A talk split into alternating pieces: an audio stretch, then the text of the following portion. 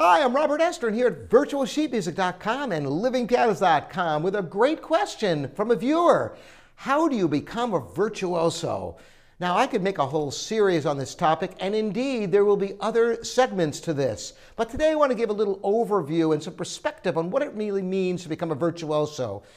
Of course, you must assume that it takes hours and hours of practice. It takes scales and arpeggios, exercises, repertoire, sight reading, playing with other musicians. There's so many components that come to becoming a true virtuoso musician.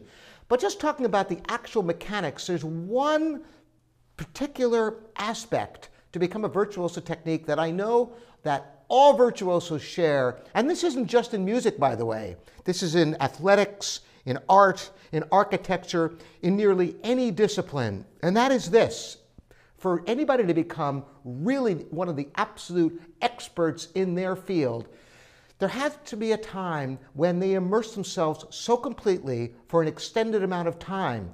What does this mean for a musician?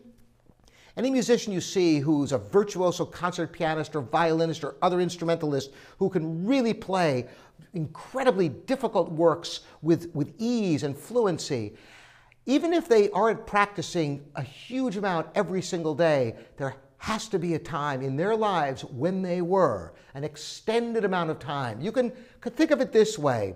For example, in order to reach outer space, you have to not travel long enough in one direction.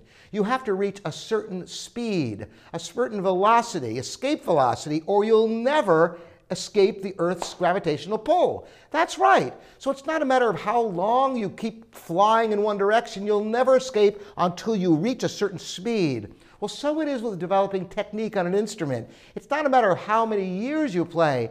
At some point, you have to put in many, many hours a day, pretty much all the waking hours that you've got available to devote to playing without doing damage to yourself. And virtually everyone I know who's developed mastery of their instrument or their craft has gone through this period in their lives. I'd love to hear from others out there, musicians and non musicians alike. Anybody out there who you feel you've developed real mastery in your field, tell us about what it took and how many years it took and how many hours a day for how many years in order to get to that level of mastery, to become a virtuoso in whatever field you're involved in.